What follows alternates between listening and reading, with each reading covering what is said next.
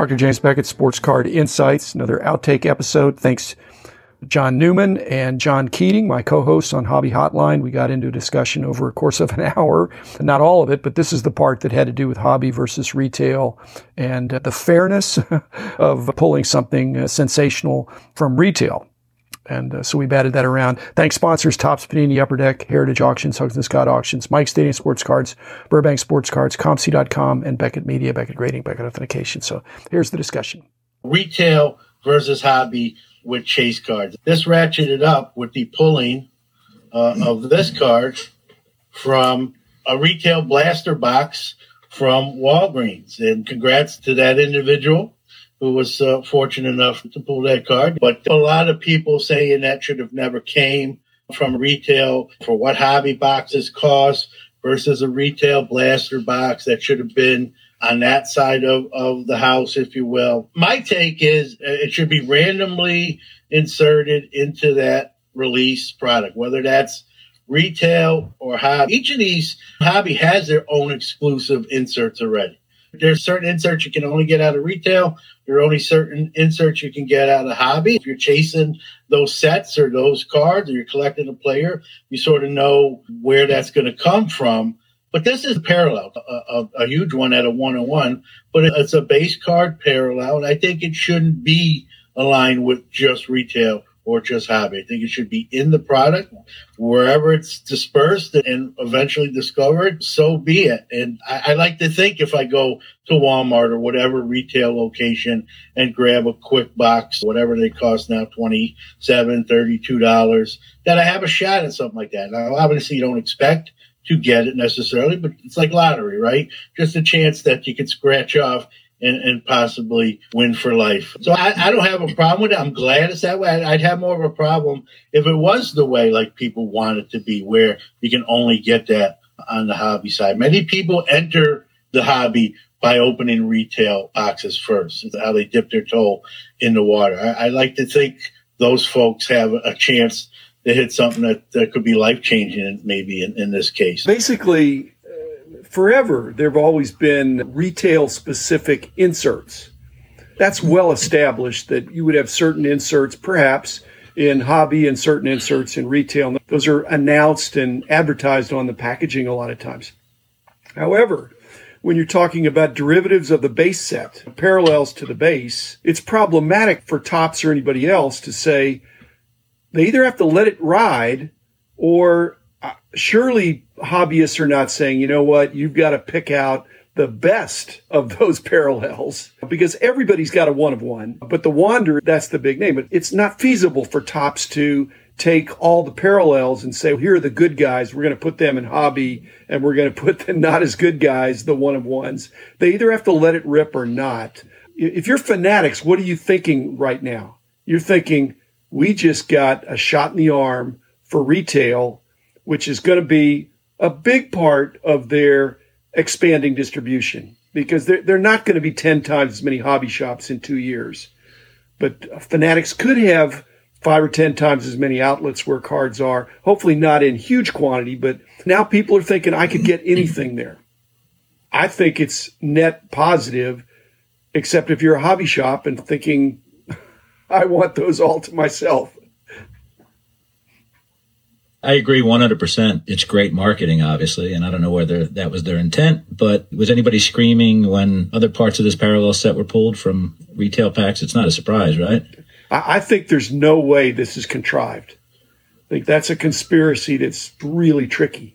So but I, if the other parts of the set are, are already included in retail, then it isn't contrived. It's just part of the deal. They, they couldn't say, yeah. we're going to hold out the Wander right, and put right, it exactly. in uh, Walgreens or whatever because we're giving them a perk. Yeah. I, I, just think it fell the way it fell. Yep. And there'll be other one of ones. Most of them perhaps are in hobby.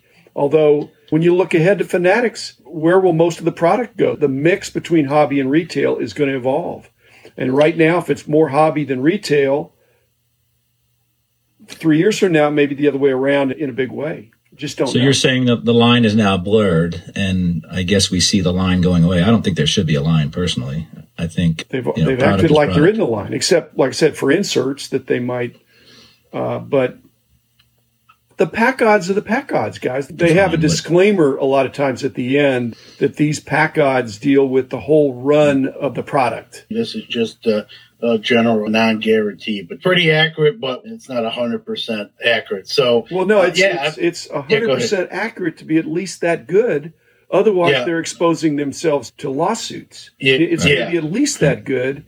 If it's worse, they'd be in trouble. So, so, but still, one out of 20,000 packs as opposed to one out of 30,000 packs. Here's rough. a question for you. I've heard a lot of yammering about heritage this year, kind of people getting stiffed in hobby boxes and, and stuff like that, not getting the big hits.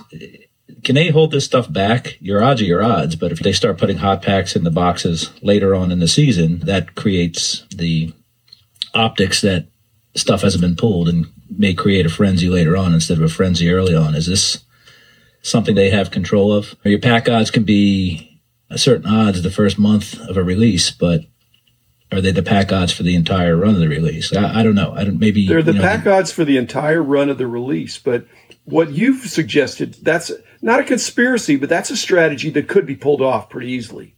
Right. That we're going to put these parallels in in waves. That is possible. Backload them, right? Yeah.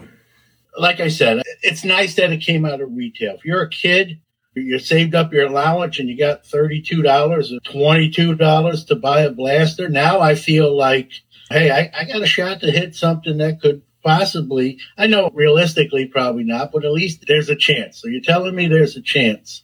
That's huge. I think Fanatics should be ecstatic about it, seeing it come out of the retail side. Not that side's ever trouble selling necessarily uh, in recent years, but now that they've raised prices of blasters, those 1999 days are, gone on most products. So if you're going to raise the price of something, you want good buzz on it, not, hey, we can't get anything good. And now it costs us more not to get anything good. Who's mad? People probably buy a lot of hobby stuff and they didn't get the Wander, Wonder One. I get it. I understand that. Hobby has their own perks as well that you can't get in retail. I've said this to Upper Deck. I've said it to Topps. I've said it to Panini. I've said it to Fanatics the the experience of walking into a card shop is important to this hobby, to this industry. Yeah. And they need to clarify and make the statement that the hobby shop experience, what you're going to get in a pack is at least as good. It might be the same and it might be better, but it can't be worse than walking into retail. It can't be that retail is the preferred place. If each of the card companies and Leaf as well, you know, makes that clear that the tie goes to the hobby shop then the hobby will be in good hands. Yeah, I, I, agree. Again, for what a hobby box will cost versus retail, I'm a former LCS owner for six years, so I'm definitely for them. You want to drive people into the store. Again, these are the colored parallels that are numbered. In this case, 101 with the, the wander that we're, we're talking about, but there's numbered to 10 with the clears. Your number to, the, the, the, I believe, 25, 50, 100, and so on. If those are just randomly put on both sides, retail and hobby, it is what it is. I, am glad that the deck's not stacked on one of those with that. That was always the theory with retail is I'm, I'm not going to get nowhere near and, and I shouldn't exactly the same thing out of a $30 box of cards to a $300 box of cards. There's a reason something's more expensive. I'm glad that stuff's coming out of retail, especially with retail going up on SRP. I think that's important. Pack cards, first off the line concept, seems like those boxes are stacked with the good stuff. That's why they go for the amounts they do. I don't make a ton of them. Definitely a lot less of the first off the line. In, in Panini's case, you're going to have an extra auto, an extra discolor parallel, and that's what you pay that premium. A lot of times they do it Dutch auction style. Hey, what if Wander Franco's hitting 247 by the National? None of this matters. but still, well, you know, well, in, in today's hobby, where everyone's "What have you done uh, right. for me lately?" Everyone's going to be like, "He's not. He's terrible. He's no good." That those folks will be chirping loud, but that's the day trader part of the hobby. And, yeah. you know, someone in here likes to use the word long tail, and that's I'm a subscriber to that. Yeah. The thing is, Wander Franco, The worst thing would be if he's not talked about at all. He's still yeah. talked about he's in a slump, but he's going to come back. And I've said I, I look for the guys that aren't being talked about. right. But Wander Franco is the greatest thing right now. We'll see. We forget how young these guys coming up to the majors are too. Uh, we think they're older than they are because of, of products like Bowman, where their first Bowman cards are three to four years, right when they're drafted 17, 18 years old. And we've talked about them for three, four years. We make them older than they are. Rafael Devers putting a great career together. Everyone thinks he's older than he is. That's because he was 17 when he appeared on his first Bowman card. He's still 24 uh, years old. People think he's 28 because he's kind of been in the league for three, four years now, doing well. So a lot of these guys are young. Uh, they're going to struggle sometimes when they first get called up, and some of them, you know, hopefully wind up figuring it out, become Hall of Fame type players, All Star type players. In the hobby, we wanted to happen yesterday. And some, Not all of us. yeah. Yeah, no, I'm a long game guy too. I put stuff away in boxes and, and let it mature. The wine version of cards. The the really sharp guys that work for me, I'm thinking about Ben Eckler, who's now passed away, and several others.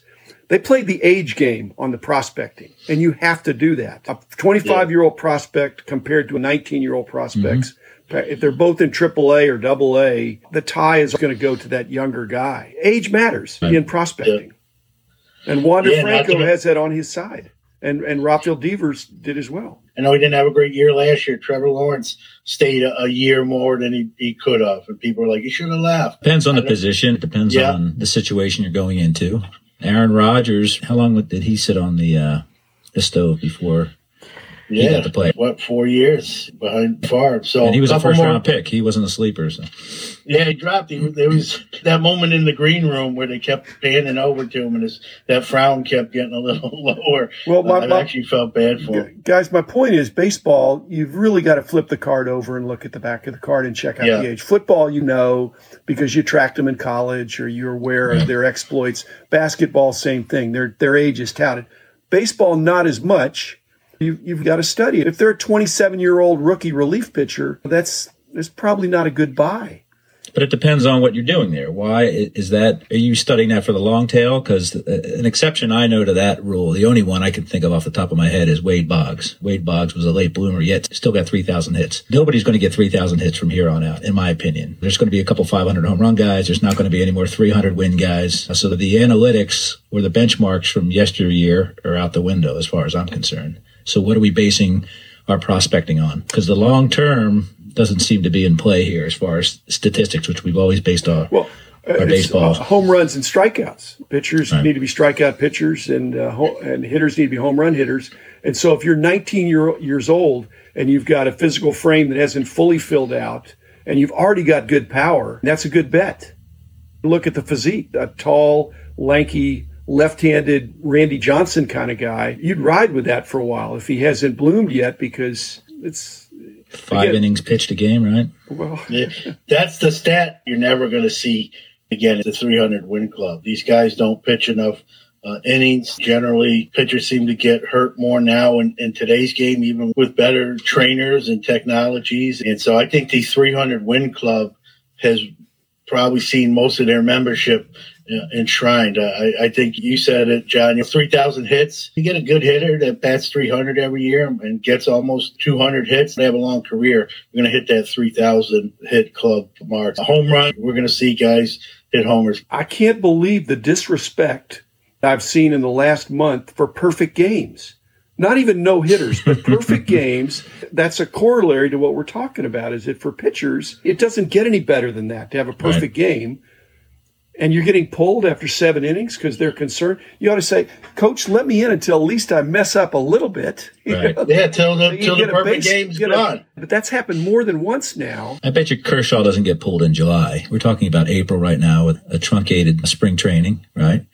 Different situation. A couple months from now. The hobby aspect of this is that it's another thing in your Hall of Fame plaque. Uh, you know, it- It's another step toward immortality to, to be in the perfect game club. It really elevates your hobby standing. Another feather in your cap. I'm disappointed for Kershaw. And there was the Japanese guy that was Yeah, heading for row, two in a row. If it really is serious risk of injury, who says that a 90 pitch is okay, but 100 pitches is not? I'm not sure I can make that distinction.